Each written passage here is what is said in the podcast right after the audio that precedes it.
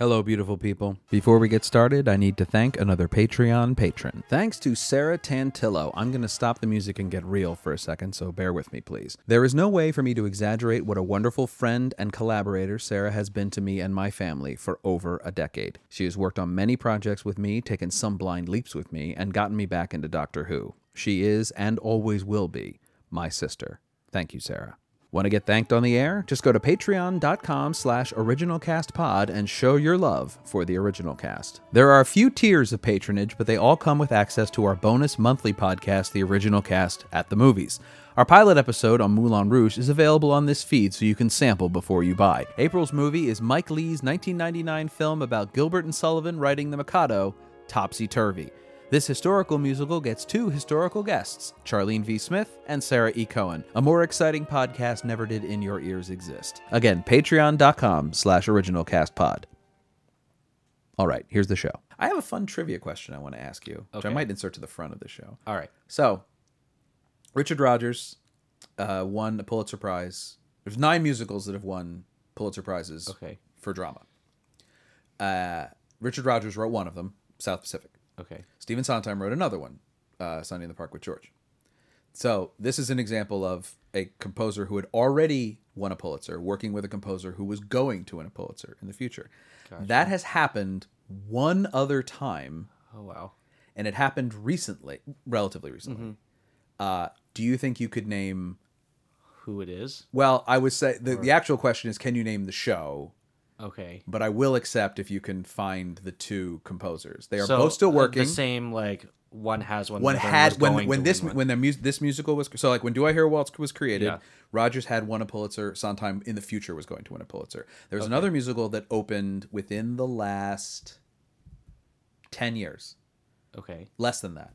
Uh, that where one of the authors had won a Pulitzer Prize and one of them was a, was going to In the, okay. win a Pulitzer Prize. Ooh. Whenever my world falls apart, I never lose hope or lose heart.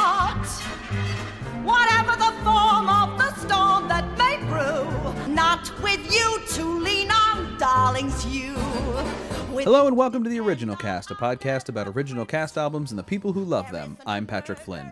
Well, we have a returner. Our guest today, back for more. Guest back. number two is back for episode 100 and... Uh, the executive director of La-Ti-Do is Don Mike Mendoza, everybody. Hello. How you doing? Good. Thanks for having me back. I'm Of so course. excited. Happy to have you back here. Many... It feels like... It's, like two been- years later, yeah, right? Yeah, But okay. it feels like it's been a decade. It's been forever. Um, but Don Mike is back for a very specific reason. I wish it was some kind of anniversary or something. Right. but it's not. You just mentioned coming back to do the show, and I said, absolutely, that sounds like a wonderful idea because no one's ever going to pick it. And you chose. Do I hear a waltz? Do I hear a waltz? Very odd, but I hear a waltz. There isn't a band, and I don't understand it at all. I can't hear a waltz. Oh my lord, there it goes again. Why is nobody dancing in the street? Can't they hear the beat? Magical, mystical, miracle, can it be? Is it true?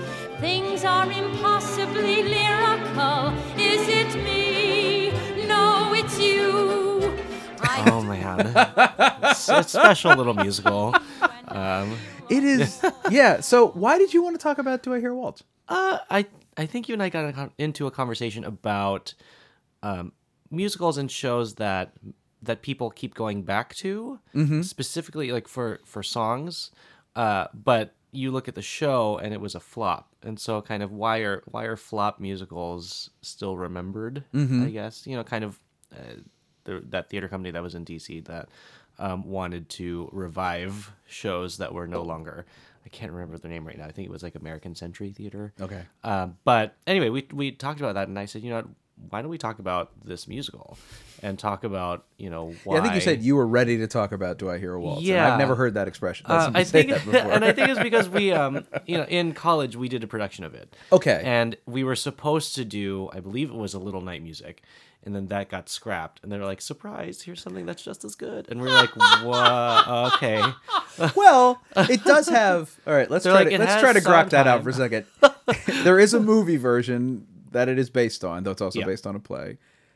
It is Sondheim, kind of, and it is about. I mean, I guess the similarity would be it is about characters in this sort of weird love triangle Yeah. Mm-hmm. relationship. So, I mean, it's not really as much of a love mess as night music is, but it is that Right. is- and it takes place in a foreign country. Yeah, it's the same. It's basically right, The it's same. essentially the same. uh, but I read an interesting term about this musical that I I Mm-hmm. thought about that I'm like yeah I'm gonna use that from now on. Um, they someone coined this musical as a quote why musical. Mm-hmm. Yes. and I Yeah. I was like that. It's like that changes my entire life. Now I can Yes. go around and say why. I just why brought that up. show? Yeah, I brought that up with somebody talking about. Um, gosh, where I book, I definitely grabbed that. A, a, Sondheim attributes that to Mary Rodgers, actually, kind of Yeah. ironically. Yeah. Okay. So I have I have books like that. I- Last night I went through and and dog eared sections for. So this is from Awesome. Sondheim and Company by Craig Zadan, which is an amazing book, and uh, I think out of print, unfortunately. But uh, he says in the chapter about this, which is called "The Less Said, the Better," which is pretty funny. Um, he says the show, most simply, is what Mary Rodgers calls a Y musical, and the theater is full of them. You take a successful property, add songs to it, and put it on stage. And to adapt such properties is like the dinosaur eating its own tail. Although they never intended it, Rodgers and Hammerstein are partially responsible for this. But what people don't understand is that Oklahoma is very different from Green Grow the Lilacs, on which it is based. And then he goes on to explain Right. why Carousel is also better than Liliom and stuff like that. Yeah. yeah, it's a. There are so many Y music, especially now. So I feel like we're in like a a. Every time they put a movie up, like Yeah. they do a movie adaptation, uh, it's either hairspray or it's a why did we do that? Right, you know, like that's the sort of like I don't, hmm, you know. Gotcha. So, uh, but yeah, yeah. it's. I think the the show itself, though. I mean, the music itself. I mean, there are some songs that are like, why, why, why, why did you do this? Like, I don't understand that song. Um, but then there are some really beautiful like ballads and solos in the show that you can just pull out and use for whether it be audition material or for cabarets. Um, I mean, I personally would like to see a little bit more of "Do I Hear Waltz" at La-Ti-Do. Um, okay. Just, just because there there's some really pretty like golden age type songs in that. Um, especially for what's it, Renato, the Yes, the man, the male, Like he has some beautiful like baritone Mm-hmm. songs, and you don't really see that nowadays. Um, so I think there's some there's some appreciation that can be found from this show, Mm-hmm. um, and some like kind of nuggets in there. But I would say when you look at the, the whole package, it's kind of like oh it's not. Well, that's the thing is it's not a. It's not a disaster. no, and it's it- it kind of a death by half measures. You know what I mean? Like Yeah. it's, it's just a lot of like, uh, like it's a okay. little, like you I know, listened to this three times yesterday, Wow, that's a lot. and I I f- was struck by. I listened to. I usually I mean I usually listen to it several several times before we talk, and but I listened to this one kind of an extra time yesterday because I kept forgetting it. Yeah, it it's felt not a memorable very show. forgettable. I, I Right. Mm-hmm. sort of lost track of where I was. There's a few songs in it that I would cue Yeah. into, be like, oh, I, I I know that, but it's it's very very flat and Yeah. very safe and, and very. there's and there's no when we were in it i remember thinking like there's no like huge moment in this show that's like whoa you Yeah. know like the big reveal that you know most musicals at that time would have Yeah. um and i get it like they they were talking about how this was supposed to be like a different kind of show um but then you get to the end of the show and it's kind of like okay bye Right. like that really is that song It just It's kinda like- stops, it's like yeah. mm, okay Yeah, yeah, right. and Thanks um, so much. and i remember that being hard um on our director and choreographer because they were like how do we So we is this a main stage production at AU? yeah Okay. it was at the greenberg and they were both like how how are we going to make the end of this show happen and not have it be like a deflating balloon Mm-hmm. um because we had a, a an awesome choreographer um brett smock who's Mm. an au alum um, and it was directed by carl Mininger. Mm. and so it was well, a if someone's gonna find a way, it's gonna be Carl. yeah, I- and it was a gorgeous show. You know, obviously, like he's very good at like creating a beautiful um, environment. But it was yeah, just the book was like problematic. We're just you know, Yeah. there's a lot of stuff that you're like, okay, thanks. When was that. this that you did? Uh, I want to say I was a sophomore. Yeah, so probably spring of 2008. Yeah. So it is right before. So I didn't see it because I was living in LA. That explains that. But the um, they did do a rewrite and a retool of it in Yeah. 2011, in 2011, and so that kind of Yeah, yeah. which fix is apparently fixed. Fixed it. Well, maybe. I don't think it fixed it. I think it's it's really funny to read about it and like Sondheim says he saw a revival of it in 2011 somewhere. Yeah, and yeah. suddenly got it. Like he said, like it was like, oh, I get it. I get what the show is now. And he called Laurents, and they like reworked a version of it. Mm-hmm. Yeah. and now you that's what you get when you get it now. So yeah, you were just a little early. Yeah, we were a little early. apparently. We're still in like the train wreck years. Yeah. So, um, but it just it yeah. I mean, there are moments in the show that are really cute, like the the Mm-hmm. the, the song about flying. Yeah, what do we do? We fly. Yeah, as That's as fun number. basic and horrible as that song is. Yes. it's it's very cute. You Yeah. know that, and there's there's a song that we took out when we did the show, Mm-hmm. but um, in the recording, bargaining. Um, about Oh, teaching teaching teaching Leona about- how to How to haggle, haggle, right. basically. Yeah. um, That's you know, that's another. It's a very long That song, song is it's so long. cute. It's Uh, yeah. You right. could stage that in a very cute way. I Right. think, There's yeah. a lot of patter that that works out pretty. It's well. really funny that she doesn't like. I would expect her to hop in on the third Yeah. verse and be She's like, "Oh, let there. me try this." Yeah, really- that's how I felt about that character too. Like our our Leona, I'm like, hey, like Yeah, you're like, just kind of here, pep up a little bit. right? Uh, yeah. So, well, let's let's back up though for one second Yeah. and see, uh, Don Mike, if you could, as I assume almost nobody knows, could you summarize the plot of Do I Hear a Waltz? Oh Lord. Okay, so apologies to Sondheim and Laurents and Rodgers for Sure. the, the butcher job I'm about to do, but um, from what I remember, basically there is an American woman who is considered a spinster. She's I we we assumed she was in her 40s, and or is in her 40s. Of course, for that time is like a spinster, like the 60s. So she needs a vacation and comes to Italy, and is just like, I want to restart my life and just live. Um, so she comes and she discovers this whimsical world of Italy and like all these you know people. It was kind of like a busted version of um, Light in the Piazza. Light in the It's Piazza. yeah, that's what I was like thinking the, the pre Light in the Piazza, and so she comes and meets all the characters at the the pensione that she's staying at. She meets this super racist woman who like runs this hotel and tells her about how much she hates everyone except Americans. Right. And uh, so Senor- time goes Senora on. Flora, or Senora. Floria, yeah. And then she ends up meeting, um, you know, other couples, and then she meets this gentleman, this kind of bachelor who lives in the area, and um, they kind of have a love affair. And by the end of it, though, they f- realize that it's not going to work out because Well, because he's married. yeah, he is married, so it's like already wow, like okay. Um and so it's that kind of still very relevant today. Like there are lots Mm-hmm. of people that run into that and uh, by the end of the show they decide that it's over and they part ways and that's the plot. This Yes. this adventure for this American woman in Italy. Yes. And it's kind of like Which has kind of a bittersweet yeah, so- finale when done properly. Right. Yeah. So it kind of is like a pre Light in the Piazza and also kind of like that movie Under the Tuscan Sun.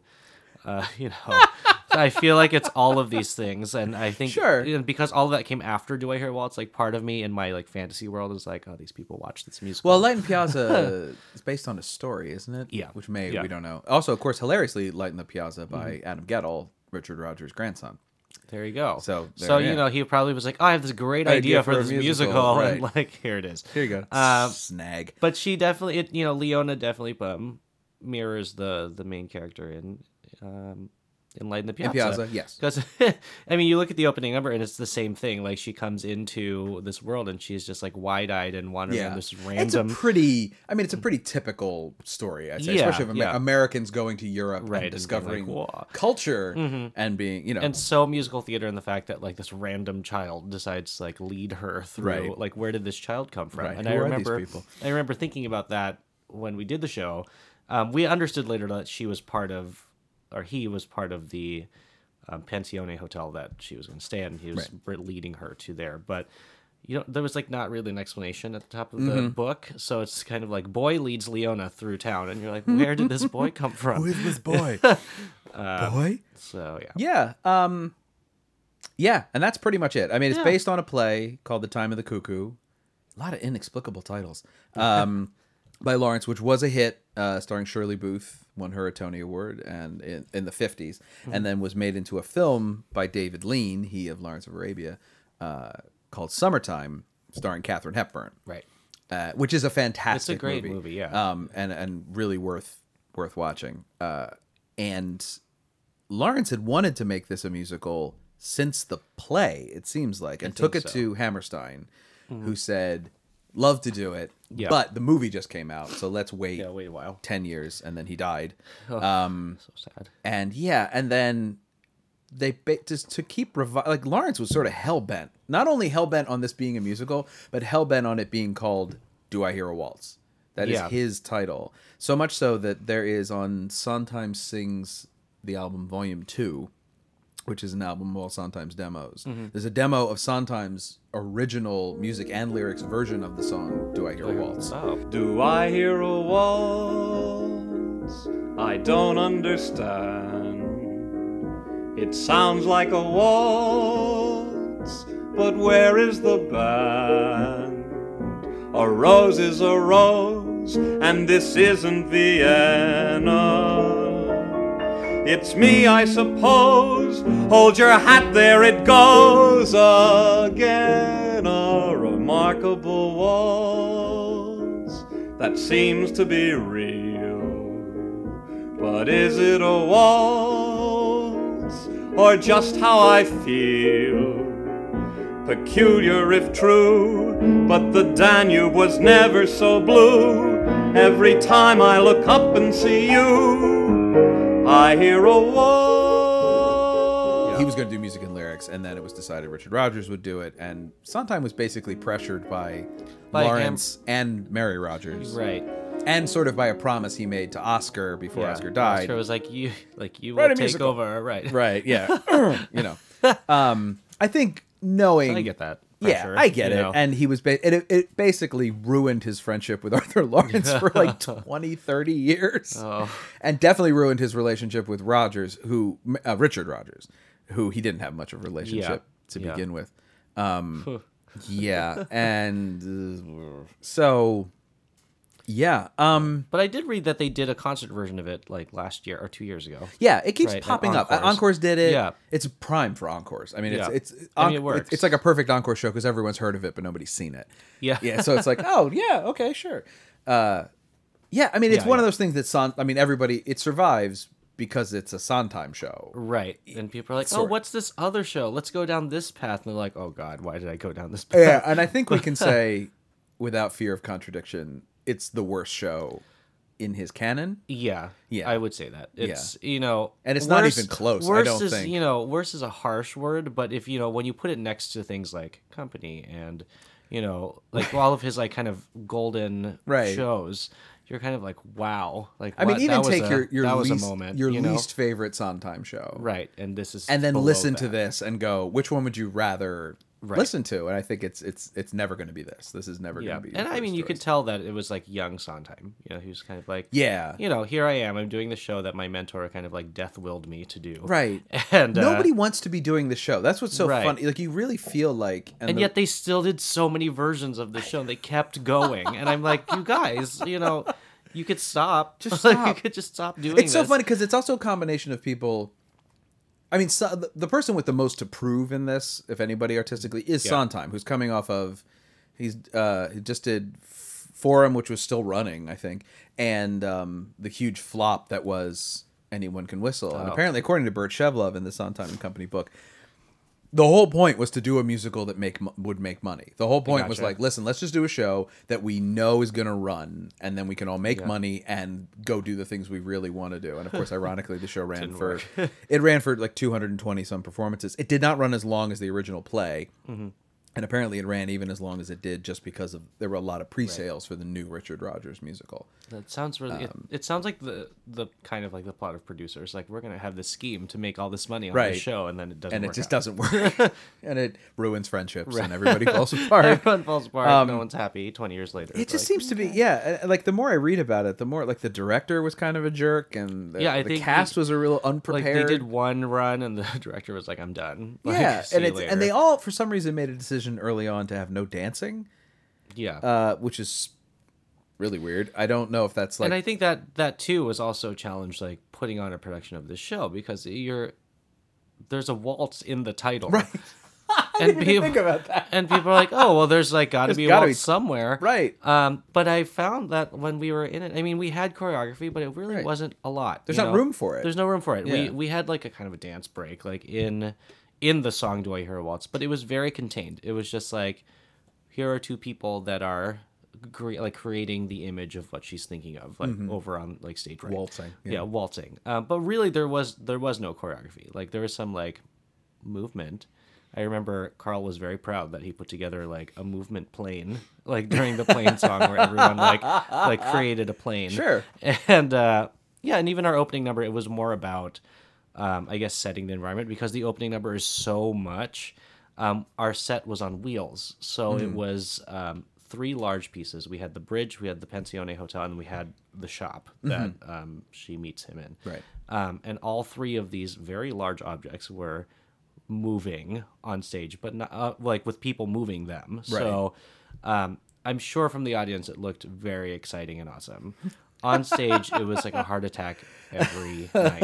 Um, it, and Brett is awesome, and he choreographed an amazing number. But I remember there was one night where we, you know, we swung the two biggest pieces a little too close to each other, and then they crashed into each other, and we were like, okay.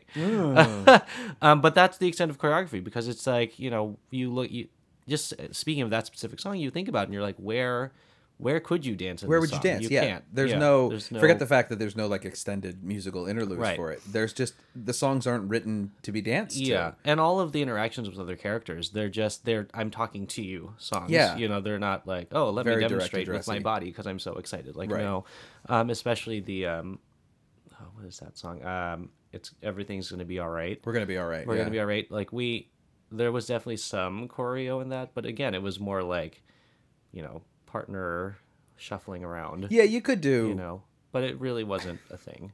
Well, because also of that song, as I'm sure you know, and most people might you might know that song if you're listening, uh, because it is sort of famously done, especially in cabaret, Yeah. with the original lyrics that are not in the That are the- show. yeah, the- the the raunchier lyrics. She once was quite well read. He once was intellectual. No one's suspicious. They're gonna be alright. She's nice and sweet and dead. He's tall and ineffectual. They look delicious. They're, gonna gonna, be be alright.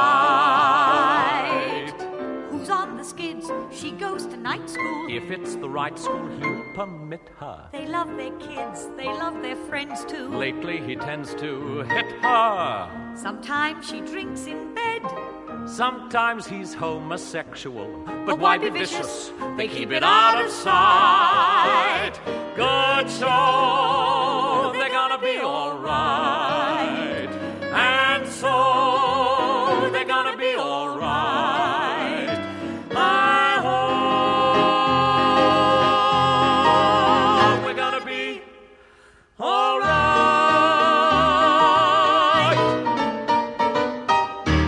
Mean, the song, the original lyrics are fantastic. It's actually Yeah. with the tune. I think it's my like one of my favorite songs that Sondheim didn't write the music for of his canon. Uh, it's bouncy, it's jaunty, and the lyrics Yeah. are so sarcastic and and awesome. Uh, and any recording of that song you find now, uh, like I know Judy Kuhn did it on um, her album Rodgers, Rodgers and Guettel, uh, is those lyrics. That that's the version you're gonna Yeah. find. Because the revised compromise lyrics are It's pretty. nonsense. Yeah, they're it's- garbage. It may not all be bliss, but every wound is treatable. We won't go under, we're gonna be alright. Don't see how we can miss. Our team is undefeatable. I wouldn't wonder, we're gonna be alright. Unhappy landings, misunderstandings. We're still growing. Some years are bad, we're hale and hearty, we'll keep the party going. Hey babe, let's have a kiss. Remember, we're unbeatable. We're gonna blunder, we're gonna hold on tight.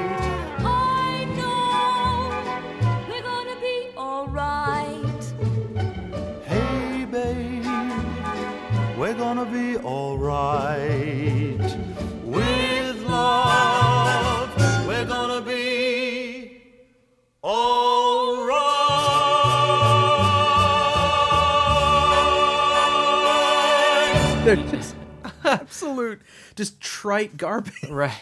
It's yeah. It's it's a special time. I, I hope you know that we get some of that in there for the listeners to hear. Oh, absolutely. I, I wish now. I wonder if when you do it now, though, If it would hold up. if well, if you get the original lyrics, I was wondering that. Oh, Like, I wonder. I'm if, not sure. because the song. So it's between one of the American couples, Eddie and Jenny. Did they switch back the lyrics for the revived? That's what I don't Revived know. Actually, let me. I can look that up.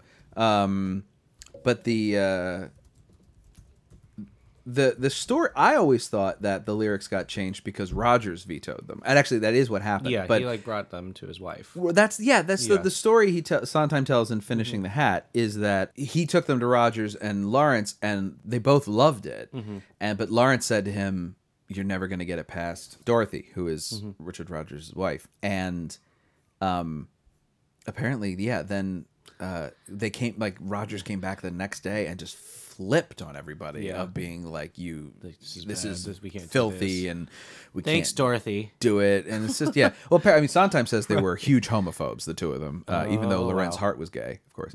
Um, they just didn't talk about that, I Right. guess.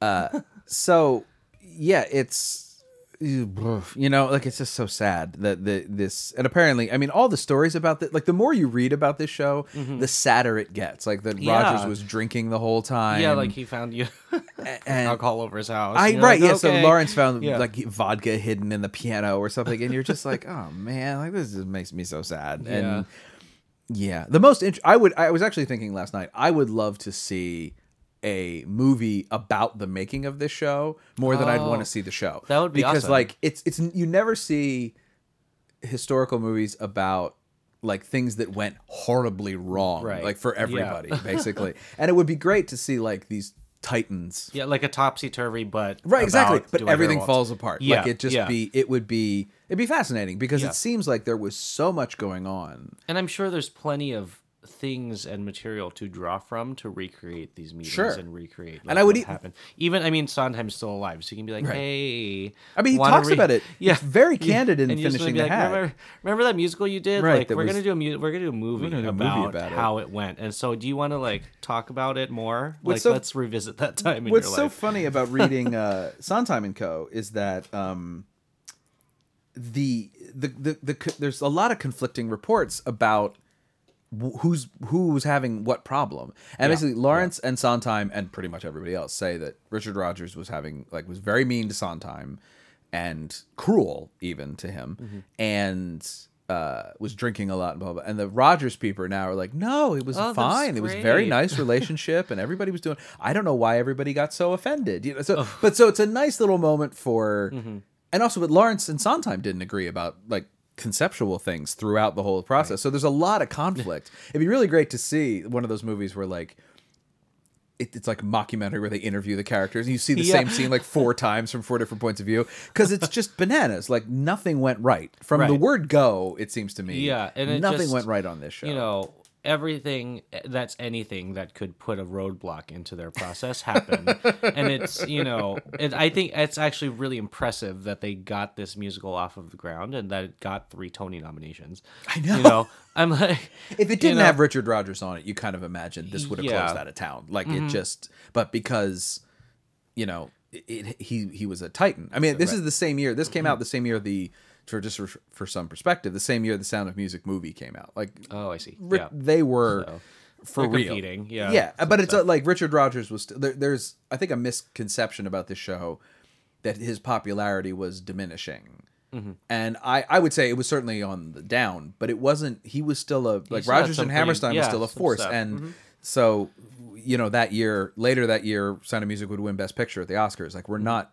we're dealing with. Right. a very relevant music theater force still in the mid '60s, on its way down, but Mm-hmm. not really fully killed. I mean, C- Cabaret started to kill these things around the mid '60s, and I think Company finally put the final the final sword in the back in in '70. But that's still five years away Right, at this point. right, right. Um, So yeah, I feel I I want to say that Do I Hear Waltz is kind of a it was like a representation of to me at least the the end of that pretty golden age of musical theater. yeah, Um, you know, they were it's just not working. yeah, anymore. like they were trying to to continue on that that formula of like, oh, you have this, you know, you have these songs, you have this plot, you have you know there's X plus Y you know equals Z, and they you could tell that they, like from this and like what came out of it, just like the growing pains that you know you you can tell like it's intergenerational. You know, like Sondheim, Oh, sure. Sondheim's like ready to to like talk or touch on other things. And Rodgers is like, well, this is how it's been, and I Right. did the Sound of Music movie, so like this is how it's. Well, gonna and he's, he, I'm Richard. I'm Richard Dan Rodgers. Like you know, I do. right like i'm richard rodgers like yeah, you maybe you've heard of me. I, I do get, I and I get that. I actually kind of, I do respect that. I respect Yeah. the fact that like he was Rodgers and Hart, and then he was Rodgers and Hammerstein. Like, right he's like what are you gonna do? and who's my sidekick you right. know? It's yeah who are you gonna mess with here exactly? But so yeah, uh, i think it's just a physical manifestation of the end of that period of musical theater history. It then actually- you end into the 70s and you're starting to get other things it's a whole that other thing. Even the late different. '60s. I Right, mean, with like I right. Mm-hmm. say, with Cabaret and, and Hair, and uh, like, there's so many shows that are like suddenly. yeah, it's a whole other no conversation. longer- yeah it's no longer like that usual arc that you see in golden age musicals and like the sudden conflict and then the resolve you know What's What's so funny to me? I just realized because when you mentioned the Tonys, um, so this is '65, as we say. Mm-hmm. You know what opened and closed while this show was running was um, of the Red Menace, which we talked about Oh. with Hannah Hessel Ratner, which was Kander and Ebb's first musical, and won that won Liza Minnelli a Tony, even though that show only ran for 87 performances.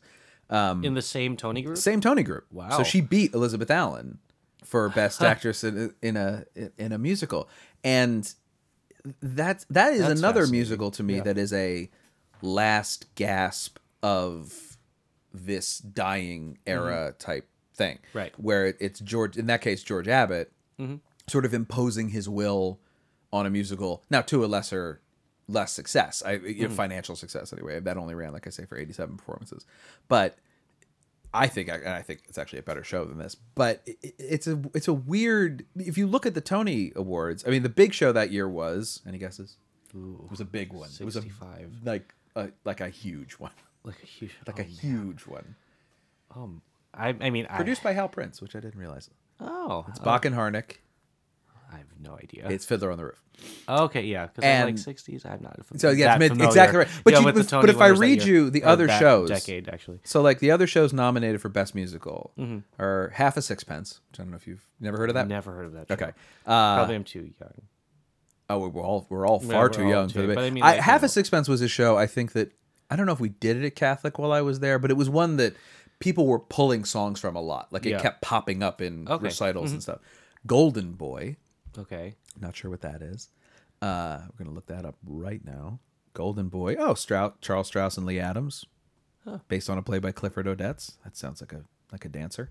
And uh, Oh, what a lovely war, which is another show I've heard of, uh, but that- it is is kind of a revue, musical revue that was then made into a much more successful film late in the Okay. in the '60s. Uh, I mean, the other like, if, and if I flip through other musicals that are nominated, like Roar of the Grease Paint, The Smell of the Crowd. Mm-hmm. Um, there was a Guys and Dolls revival starring Jerry Orbach. Like, it's just kind of a, but it's it feels like we're kind of floundering here a Yeah, little there's bit. no like we, clear genre. Yeah. In this year. and Fiddler is is an, I mean, I love Fiddler. Yeah. Fiddler's great. but it is it, it's not revolutionary exactly but it is a trend Mm-hmm. out of the traditional musical structure in terms of story subject matter not Right. so much in terms of structure but in terms of subject matter it's starting to push out a little bit and then we get into in the next couple of years you get into Man of La Mancha and Sweet Charity Mm-hmm. and Cabaret like I said like people are starting to really There's a little stretch bit more and move yeah there's a little more edge to those shows. You know, it's not as clean cut or as as bright. right uh, and I think that Do I Hear a Waltz has that. Tr- it's it's still holding on to that brightness of Golden Age, but then you get to the end of the the show and you're like, oh, Yeah. like that's not bright and And happy. it, you know, it, it ends very similarly to me to interestingly to anyone can whistle yeah, which has that downbeat ending of two people realizing they can't be together yeah, and but instead of having a beautiful song like with so little to be sure of it's celebrating the moment it has a very you so much right is the name of that. Yeah, thank you very much is yeah. what it's called. It, it's, it's, a terrible title. It's yeah. Thank it's, you so much. Yeah. Did it go by so quickly? Really, it seems a crime. But thank you so much.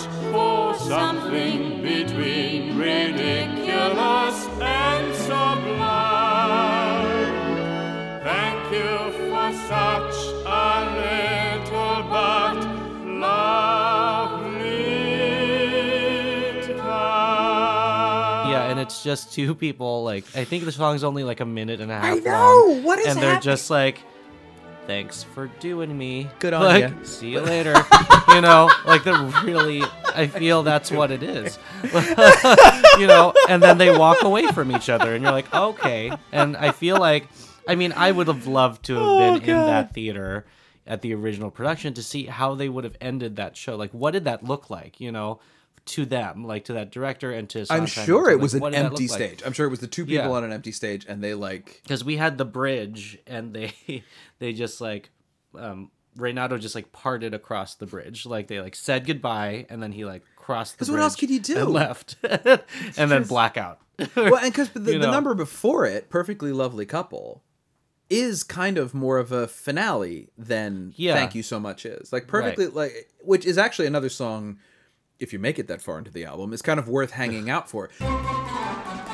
He, with his radiant smile, She, with her elegant style, they make a perfectly lovely couple.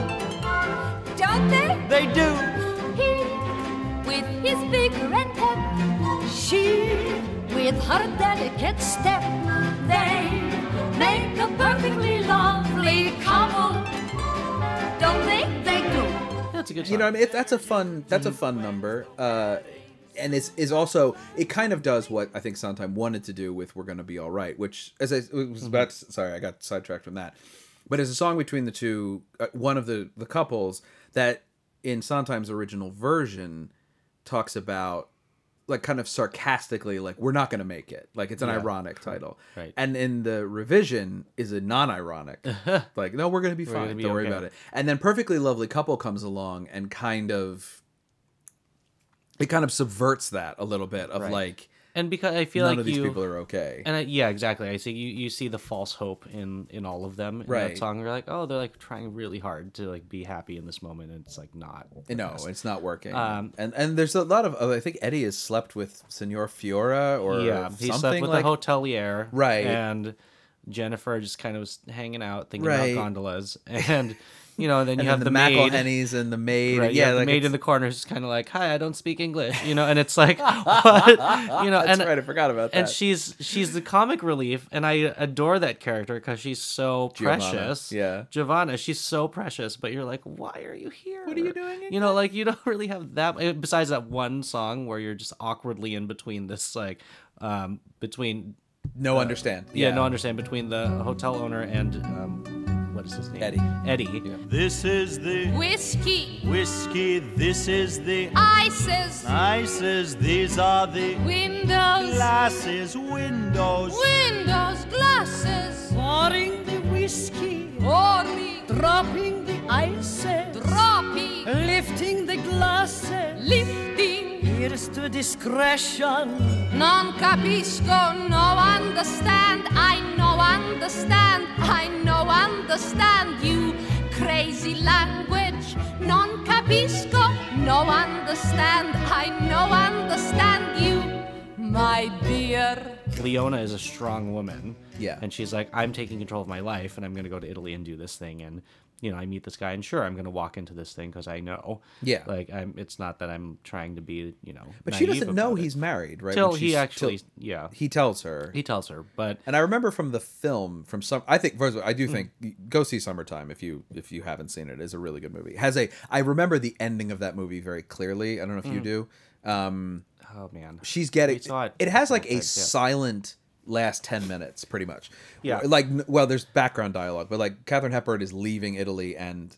Uh, Renato is not has sort of disappeared. They've left on very bad terms, Mm-hmm. and she's going to the airport, and he like suddenly appears out of the crowd as she's on the bus, I think, or maybe on her cab, like driving away. Oh, that's and he right. I pulls a rose, that. like a flower, out of his jacket Yeah. and holds it up, and it's this really like, which means something. You have to see the movie, but like, it's this really bittersweet moment of like, Yeah. I'm sorry, but I love you. Right. and it's this great of like, oh, okay, like they're Mm-hmm. ending on a terms of like, this can't work, but we Right. Mm-hmm. both recognize it. it Totally. Maybe it was it's sad and beautiful, and but it's purely visual. Like what I just Yeah, described to you yeah, does not work in a musical. it is a you have to have at least a dance. Like you have to have Right. something. You can't just like have someone stand in the crowd and, and, and like hold up a flower, raise a rose. on on stage, and people go, "Oh, I get it." You know, it's a very cinematic ending. Mm-hmm. So, I, yeah, it's it's a it is a mess. yeah, and you know, and she's she's this strong character, and she she ends up in the situation, and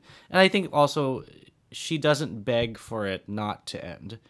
You know, like usually in Yes. situations like that, one of the two characters will be like, "Oh, this shouldn't end. I really, really, Well, really has- want it to to be." And you know, and he has his he has moments. in- stay. His his Yeah. he does. I don't know if he stay. doesn't beg her to end, but stay, no, but, he- he's like, you know, we should try and keep going. But by the end of the show, they both resign to the fact that they're like, okay, like, let's move on.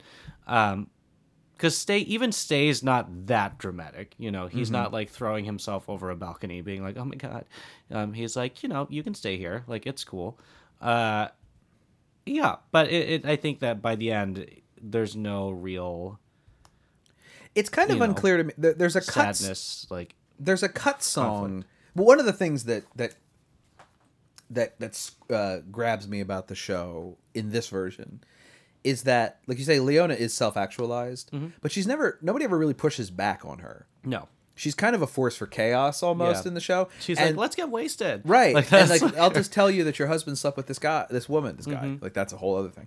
And uh right. Mm-hmm. But I heard that that was also there something they were playing with. with Yeah, they- um, Eddie and Jennifer. Exactly Like, right. Eddie was gonna go hook up with some guy. Right. And, like- yeah, I I think Rich the, the the homophobic Rodgers is probably nixed that early on. but the um there's a cut song that has now been restored, I believe, called Everybody Loves Leona, Mm-hmm. where she kind of beats on herself a little bit of like I after she tells uh, Jennifer that Eddie slept with uh, with Signora Fioria. Everybody wants Leona. She's such a nice gal. Leona is everybody's dearest pal.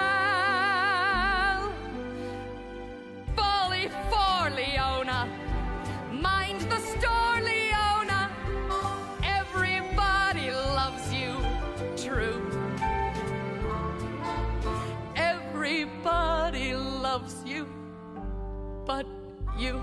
it was cut. I don't know why it was cut. So many songs were like cut, dropped, changed, moved for like terrible reasons in this show.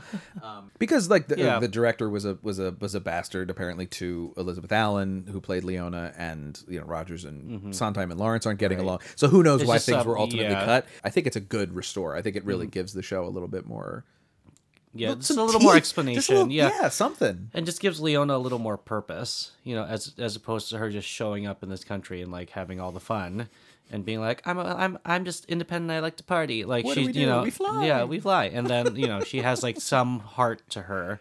Um, even And though self- she and self-understanding. self awareness, Yeah. yeah. like she, it's, she's not. It's not that she doesn't have heart, like she does, but I think she deserves that. That character deserves that moment of like, I actually have a conscience too, Of you know, yeah. of growth and mm-hmm. of, of kind of that character arc. Because I feel like you're right. Without that song, she's just kind of this woman that shows up and sleeps with a married man. It's like, okay, I'm done. And like throws grenades in other couples, Right, and it's like, oh, yeah, like, and then you know, like runs great. out the door, and it's this like like that just happened. you're I don't like you. Like you Yeah, know, yeah, and I don't think you have to like everybody, but right, but I want to understand to- everybody. Yeah, and I feel like in that in those musicals, you're supposed to like the leading characters. You know, you're not supposed to. the show them. definitely wants you to like Leona. Like there's Yeah, no they're question. trying Yeah. very hard. You know, you're like you're supposed to like them, but because of the way, Yeah. what came out of all of it, you're like, oh, I, I don't, know don't if I like talk to you. Yeah, You're like, terrible. So I yeah, I think we're we're here because we're talking about just like shows that keep people's attention, Right. Um, and how will they keep and you know when you look at Do I Hear It Waltz, you're like it actually opened. You know, it actually right. was on, and it did. I mean, it ran for 220 Yeah, it ran performances. for a That long isn't- time. It didn't make its money back, but no, it is. but it ran for like a quote unquote long time for a new show, and to get three Tony noms out of it, that's Right. pretty impressive. Yeah. for a, a flop musical. But score, actress, and scenic design. Mm-hmm. It was nominated for score. I'm gonna go. I'm, like hmm. I'm going. hang on, real fast. I'm going back to my 1965 uh, Tony tab here. Okay, yeah. I mean, it's slim pickings. It's uh, so it's Fiddler, You're right. obviously. Uh, other nominees include Roar the Grease Paint, Smell the Crowd, which is a Bricusse and Newley Yeah. musical, their sequel to Stop the World, I Want to Get Off, or it's a spiritual sequel. Uh, and then Half a Sixpence by David Heneker. So there's three shows. And then Do I Hear Waltz? So Oh, four. fi- uh, so four nominees. The four. I mean, Gotcha. basically, except for Golden Boy, it, it's it, it, Mm-hmm. Do I Hear Waltz replaces Golden Boy in there. That has to be nominated because it's Richard Rodgers, don't you think? I it's think just so. uh, I would think that, toss the man because this the vibe must have been like this is his. Well, because I also think it might have been his is last his show. last show. I also Like, think at he least because he nod at him. won. A little known fact: he won a solo best score for music and lyrics in 1962 or three. I I get messed up by the calendars, Mm-hmm. but he beat with his for his show No Strings, which I don't know if you know that show. Um, which interestingly has no strings in the orchestra. Uh, is uh, I, I don't I've heard the show. I don't quite remember what's going on, but it beat uh, How to Succeed for best original score. Oh. Yeah, I didn't know um, that.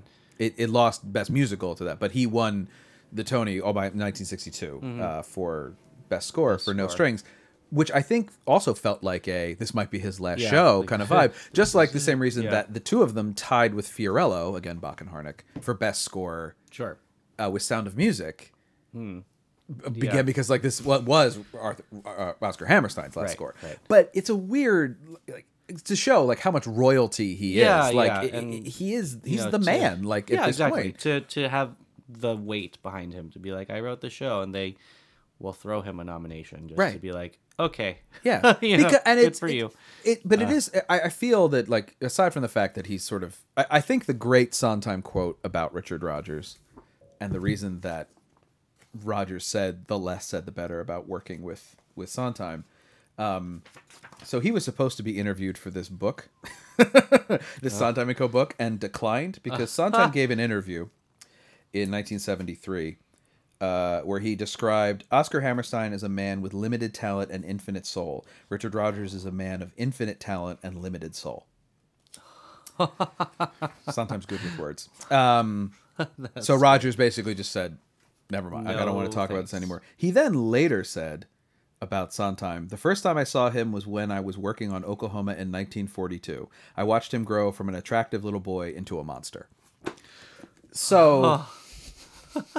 It's also really creepy. It is super creepy. Attractive little boy. um, okay, like I think he probably means very well behaved, but he said attractive, so we're gonna we're gonna quote as we Go. quote. Um, face value. yeah, just uh, he's dead now. You know what are you gonna do? But it is this. I mean, all that aside, like the Yeah. man was a pain in the ass. It yeah. seems yeah, yeah. he with Oscar Hammerstein did completely revolutionize this art form Mm. with Oklahoma. Now, mainly with this, like if Oklahoma had been a flop, it wouldn't have mattered. Yeah. But Oklahoma was a a hit Huge hit. Yeah. that would I think actually would have been unsurpassed until Fiddler. Like I think Fiddler was the next show that came along. When was Oklahoma 40s? 42. Oklahoma ran for for 2212 in from 43 to 48. I'm going to try to find a show that opened in the 50s. So Guys and Dolls did 1200, but that's less obviously. still I'm going to look in yeah. the 40s too. Um Kiss Me Kate did a did a even thousand a little bit after that. Uh, but no, I think I'm I'm pretty right here. My okay, My Fair Lady Okay. opened Yeah. in 56 ran for 27 17 so that would have that's the that's the splitter um that ran longer than oklahoma so that would have held the record right up until i mean i think fiddler just demolished it let me make sure i'm right about that though fiddler did 32 for, uh 32 42 Wow. and is still the 16th longest running broadway musical What's Um, number one right now? Like Les Mis. Tom, Mike, I Like am startled you don't know Phantom. Tom, Yeah, Mike, like, Phantom. 12,510. God. Phantoms been running since 88. Um, though the long the three longest running Broadway musicals are still running. Phantom's one, Chicago Revival is two. Oh, It's yeah. at 8 8 8 835. And right behind that is Lion King at 8437. Um, and then it's Cats, Les Mis, Chorus Line, Wicked. Cats. That's another why musical for me. I'm sure it is for a lot of people. like Yeah. why, you know? Yeah, yeah. I've come to a zen place about cats. I used to hate cats. I used to like cats, and I hated cats. And then Natalie Ampigari was here talking about cats, and she Yeah. loves cats. And I was like, you know, I- my, my opinion basically became, what's the harm? Like, whatever. it's, no big it's deal. there. I wish he hadn't kept it running at, at a loss to set the record on Broadway. That's my only. Oh, really? Yeah, that's my only complaint about cats. I also think it's nonsense that T.S. Eliot won a Tony for best book for that show.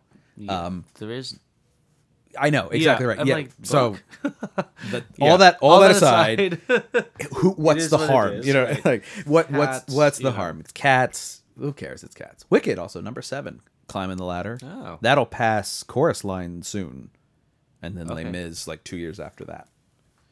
Wicked will run forever. I, I yeah, I that, feel uh, like Wicked is the new, like kind of Phantom of the the millennial generation. it certainly has the best. You know. it's got the best shot because it's a family show. I mean, it's got the best right. Mm-hmm. shot to keep. Same thing with Lion King. I mean, that, Yeah. those two shows could run forever and ever and ever.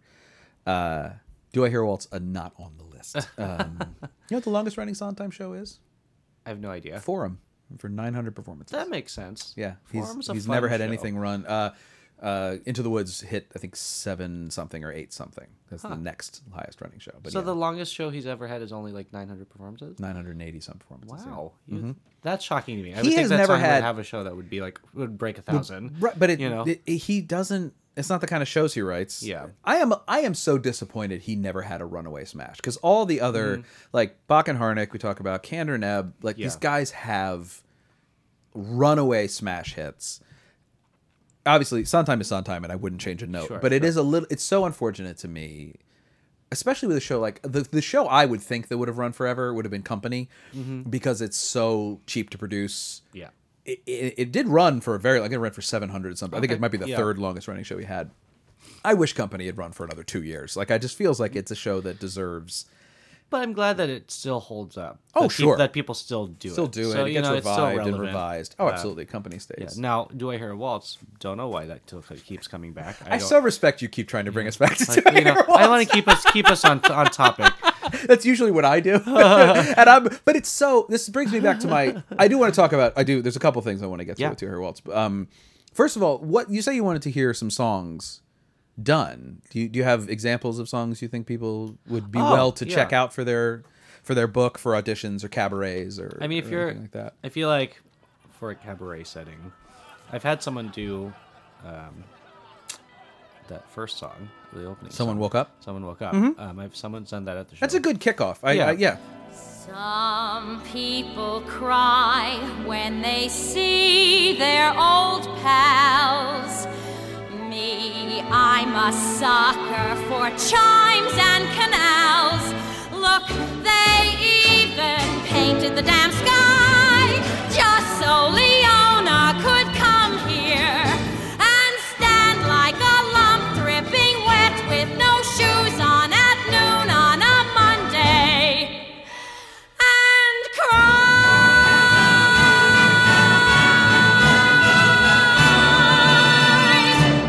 know, but then when you look at the other kind of ballads and solos, I feel like if yeah, that original version or that the un, unedited version of "We're Gonna, We're Gonna Be, Be Alright, Right," you yeah. know, like I definitely want to see somebody t- or two people tackle that. But um, in If terms give of me a slot, I'll do it with Carrie Ginsburg next time you want uh, to do it. yeah, great, me- done, check. Okay, right. you let me know when you guys want to come by. Um, right, the I'll I think in terms of auditions, you know, if someone's going in for kind of I guess more of an operatic role, but something that has some more meat to it. I mean, like "Stay," like the very end of that, or the Mm-hmm. kind of like the crux of that song is a really good audition cut. I would say, you know, his other song, "Take the Moment." All the noises buzzing in your head, warning you to wait.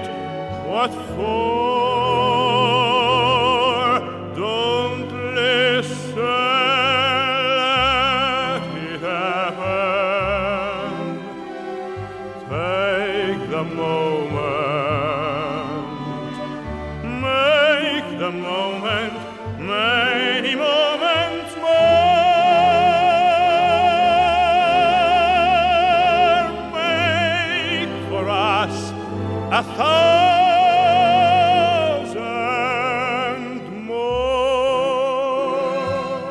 The moment has know. popped up. That's what I know. Mandy Patinkin did it on his Mm-hmm. album "Sing Sondheim." Yeah, He does it in a. Uh, he. It's Good? really. It's a really good example. No, but here's Yeah. this is a funny thing. If you ever wanted to know what the Mandy Patinkin thing is Mm-hmm. without getting super annoyed at him, it's a really good example. Listen to the "Take the Moment," the original, run- uh, this version, and then go listen to his version. All the noises buzzing in your head, warning you to wait. What for? Don't listen, let it happen. Take the moment, make the moment many moments more.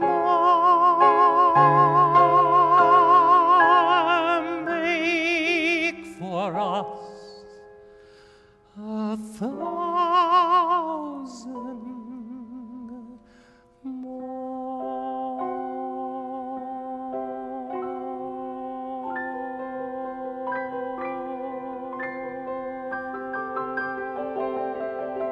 It's a good song when he Yeah. does it. I like his version. and, and I could see, you know, I I could I'd love to see take the moment in its entirety at, at Mm-hmm. La-Ti-Do. Like that would be amazing to see. Um, and like several people come to mind that I'm like, okay, you know, like Ben Lurie, Sure. like do this. You know, Yeah. it's just like several folks that come into mind that I'm like, you could, you know, rock this song like Alright. out, you know, out of the park. And uh, not so much for the the female songs in the show. Uh, you know, Yeah. uh, they're not really that impressive. Um, unless you get three women together to do "Moon in My Window," which is a quite boring song, but you know it's pretty.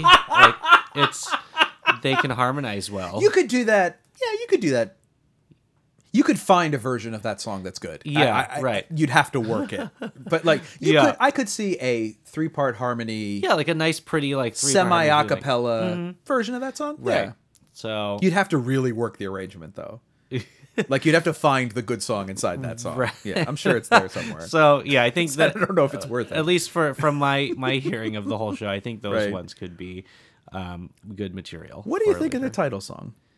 Do I hear a waltz? Because it pops It's- up a lot. Yeah, I I'd say it's the This is my- second most performed song in the show after the original version of "We're Gonna Be All Right." that's so weird to me. Like, you know, it's it also is so random. Like I understand the point of it. Like, you know, she she, you know, hears this whatever world in her head when Right. she, you know, goes out with her married man.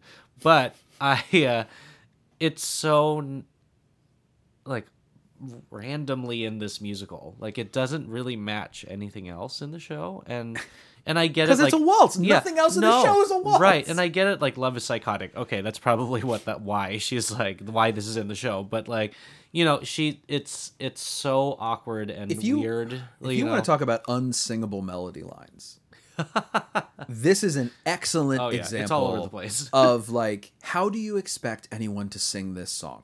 Mm-hmm. The way Rodgers has placed that melody that scoops up and down Mm-hmm. Yeah. onto the page. and it goes up and down, up and down, like And all through the so all through. and the descending da da Yeah, da da da da Uh-huh. like that part is the most melo- like bit. It actually almost sounds like uh, "Beautiful Girls" from Follies. The uh, "Half so delectable," na, na, na. Yeah. like it's Uh-huh. got that same kind of. Dis- it's a very common Yeah. descent.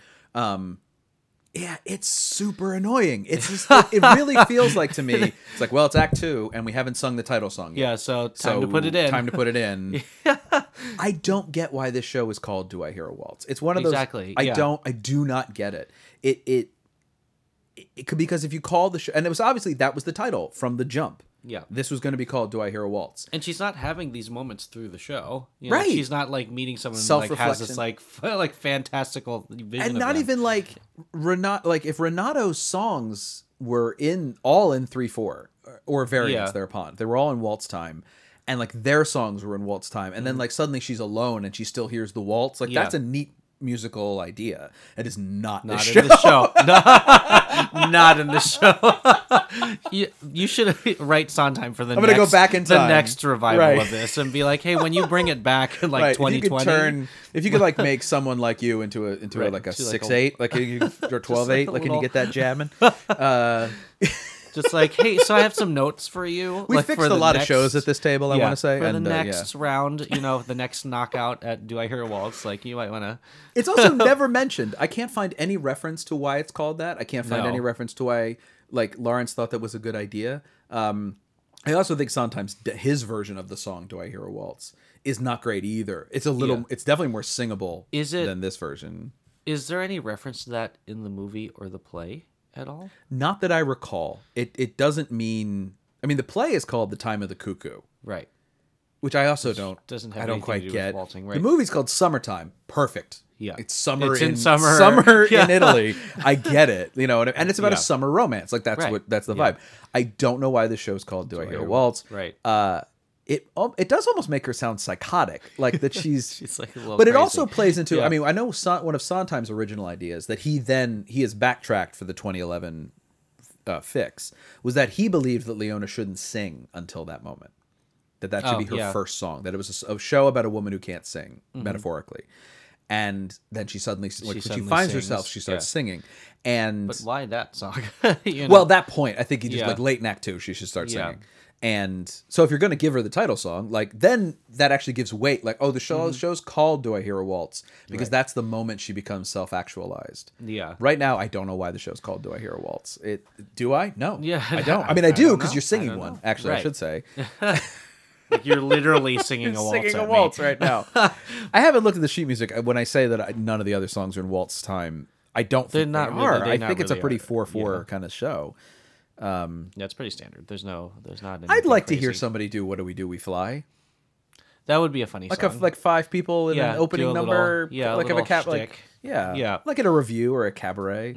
If Monumental Theater was doing a fundraiser, that's a fun way to start it off. You know, Hey, Beth and Jimmy and Michael. right? Like eh, Just rock and roll. saying. I'm gonna see Michael on Thursday. I'll tell him. Uh, you know, whatever. But none Yeah. of these songs make me want to like. There's Yeah. no, there is no gem in here that has not been discovered to me. Like, Right. the original version of "We're Gonna Be All Right" is the gem, mm-hmm. and everything else that you grab, we keep saying like you could make something of that. Right. Yeah. There's know. never like a, this is it. It's Right. like There's no hidden song in here where you're like, "Ooh, that's the show where this song's right. from." You're you not like jamming "Uh-oh." down the street to "Do I Hear a Waltz?" You know, you're not like not like doing your strut walk to you know take the moment. It's It's the one that that sticks in my head for all the wrong reasons. Yeah. I, I yeah. inexplicably. It's one. Of, there's a great joke. I don't remember even where I heard it, where somebody plays a song for somebody on a TV show, and they go, "What do you think?" He goes, "Well, it rhymes a lot." I feel like that song. My response would be like, if they played it for me, I go, "What do you think?" It's like, "Well, I got the title. yeah. Very clearly got the title. Yeah. I heard it a couple times in there, and, I it's she It- scoops her way through it. along. which they always train you not to do. Don't scoop into notes, and you'd be like, you sing that song, but I can't help it. The Sorry, damn song there, is it's scooping there. into the notes. Uh, but yeah, and I think it's just it's Oh, man, but- all of these amazing minds in one room, and they come up with "Do I Hear a Waltz?" well, it's like Here's people say, have. can you imagine a band that was like Hendrix on guitar and Paul Right. McCartney on bass and John Bonham on drums? And I'm like, yeah, it would probably sound like ass because all those people don't work well. Like, you Exactly. know, that doesn't like that's not how that's not how things work. Right. Collaborations are kind of inexplicable. They occur. And they exist for, and every now and again, you have two people work together who are giants in a field, Mm-hmm. Right. Mm-hmm. And it actually works. It comes out to be fascinating, but, that's usually because, I mean, if Sondheim was a lyricist only in his life, Yeah. I feel that maybe their collaboration would have been successful. But Sondheim knows too much about music right to to to look at Richard Rodgers be as like that's great. and You he said many times that like he feels part of the problem was that Rodgers never was felt his talent was diminishing as he got older, and he didn't want to go back to the well to Mm-hmm. Yeah. rewrite songs. He would only write new songs. okay, So when Rodgers said a song was finished, it was finished. it was finished. finished. Oh and wow, there are a lot of songs in the show that feel like that's a really good start. Now, can Yeah. we please do it again? And like or- bargaining. right? Do we need eight thousand verses to this song? I don't think so. Like, you know, or even thank you so much. Like thank you so much Uh, yeah. is a great example of like that's not what this. I get where you are. Go back and try it again. Like Mm-hmm. Right. you, you've almost got it. and it's also I feel like that don't. song could be a little like just a little Yeah. longer for this, you know, resolving of this. It really rushes to the end. It, it Yeah. feels like it's like oh we're out of time. Yeah, Like, we're out of time. Like Only three more songs leave- to write. Write them, write them, write them. That's long enough. Yeah. Well, right. What have you got coming up that you can plug uh, going on? Well, uh, okay, so So many things. so many things, Many, so many things. Well, my last time we spoke, um, my blog was just starting. Um, Right. So producing the district is now a co, I guess a co-publication. It's my own blog, and it also sits on a new uh, website called thedistrictnow.com. Um, so we cross pollinate um, on. If you go to the district now, um, it's it's evolved into kind of articles about people, events, places that are in the producing realm or theater, arts, entertainment realm um, that have a connection to DC. Podcasters. Uh, podcasters, you know, and it's you know people from all over the country, but have a hook back to this this city. Uh, and then on, on on the actual website producing the district, there's kind of more specific content about other things. Uh, and then I think in terms of performance projects coming up, um, let's see, in in April we've got our new musical theater night. So it's basically performers doing shows from musicals, which we've arbitrarily decided after 2010. So Oh, okay. yeah, so it's, a, it's a good eight somewhere. years of yeah, Yeah, good sure. eight years of material, and so that's then our feature for that month is Catherine Riddle. Uh, she's awesome, and you know going into May, um, we've got Katie McManus um, doing um, a night of pop music, um, and we have a special event with the Miss DC organization called Man of the District. Oh, right. and so that's on May seventh. That's your annual. Uh, Yeah. of the district. So Oh, it's a, a fundraiser for Children's Miracle Network. So Sure. um, it's a lot of fun. It's a man pageant. You know, couldn't get any better than that. and uh, you know, just shenanigans from Sure. you know guys It's like your between eighteen and how many years have you been doing that? That's been a this couple, is right? year three. Okay. Um, and so we've learned a lot. You know, it's, Sure. it's been like when I first inherited that, it was like, what do I do with this? But Right. now it's kind of pretty streamlined, and it's, it's going to be a good time. So we're trying to decide who. Um, we're going to have some guest talent, and so we're still booking that, and we'll we'll see who it is. Right but on. follow it at manofthedistrict.org.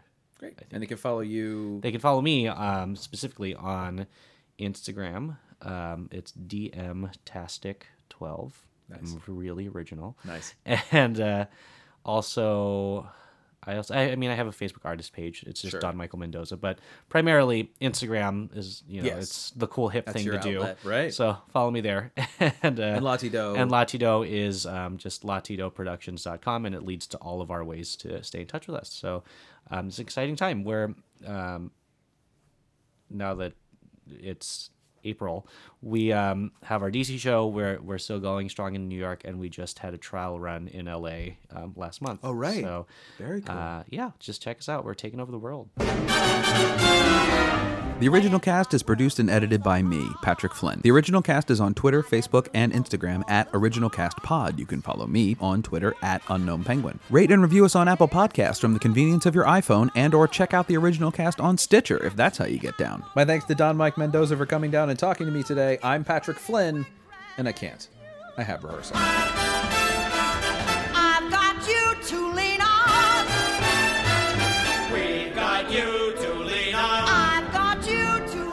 Is it Lin Manuel? It is Lin Manuel Miranda. He was had And not. was he was right? Ha- well, he No, so his Pulitzer was His Hamilton. Pulitzer's for Hamilton. Yeah. He he was the one who had not yet won his Pulitzer when Okay. he worked on this musical.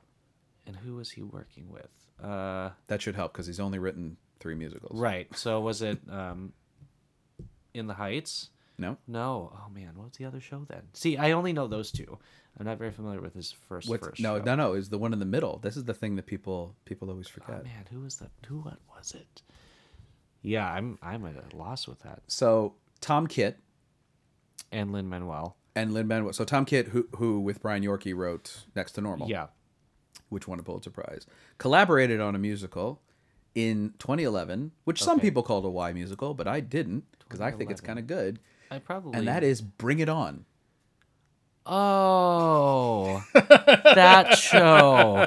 Yeah, I I completely forget all the time that Lin Manuel was worked on involved Bring It On. that. Everyone does, but it's a funny little tri- tri- thing that links "Do I Hear a Waltz" which- To- to Br- Bring It On the musical. like there's a straight line you can draw Yeah. in in that sense of like th- this this weird phenomenon of a limited number of composers who've won Pulitzers. Mm-hmm. And then you can link yeah. to like these two shows like very directly. It's just a together. funny little phenomenon that you know that occurred. That's my that's my trivia. Darlings, you